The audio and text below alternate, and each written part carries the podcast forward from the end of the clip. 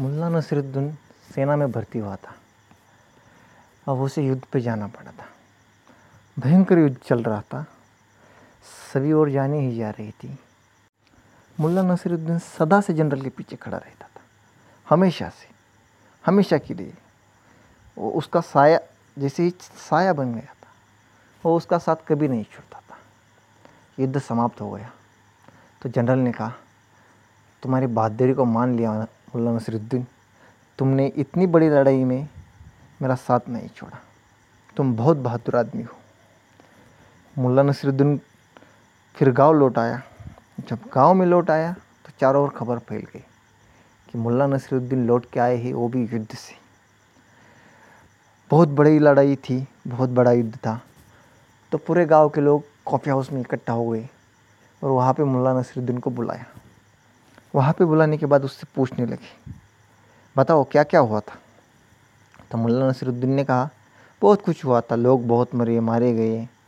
मैं तो हमेशा जनरल के साथ था। तो लोगों ने पूछा, कितने लोगों को मारा तुमने? तो मुल्ला नसरुद्दीन ने कहा, बहुत सारे लोगों को मारा। कैसे मारा? तो मुल्ला नसरुद्दीन ने कहा, वैसे ज़्यादा मौके नहीं आए, लेकिन तीन चार लोगों की टांगें काटी। तो लोग शौक हो गए। लोगों ने कहा, टांगे क्यों काटी भाई तुमने? तो उसने कहा, वो तो पहले से ही उनके सर कटे हुए थे। कुछ करने के लिए नहीं था तो मैंने उनकी टांगे काट दी।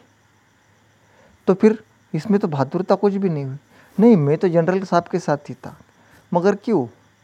तो मुल्ला नसीरुद्दीन ने कहा, मैं जब यहाँ से सेना में जा रहा था तो मेरी बीवी ने कहा था, हमेशा जनरल के साथ रहना, क्योंकि युद्ध में कभी जनरल मारे नहीं जाते। इसलिए मैं जनरल के साथ था। कुछ मौके मिले, एक ही मौका मिला था वैसे। तो मैंने तीन चार लोगों के पैर काट दिए।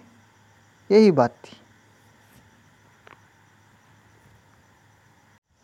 स्टोरी का मॉरल यही है कि जीवन एक पाठशाला है, जहाँ संघर्ष शिक्षण की पद्धति है।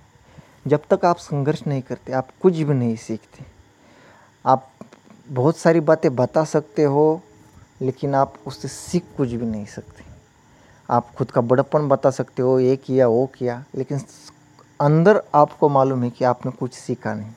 इसलिए जब तक आप संघर्ष नहीं करोगे, कुछ भी सीख नहीं पाओगे।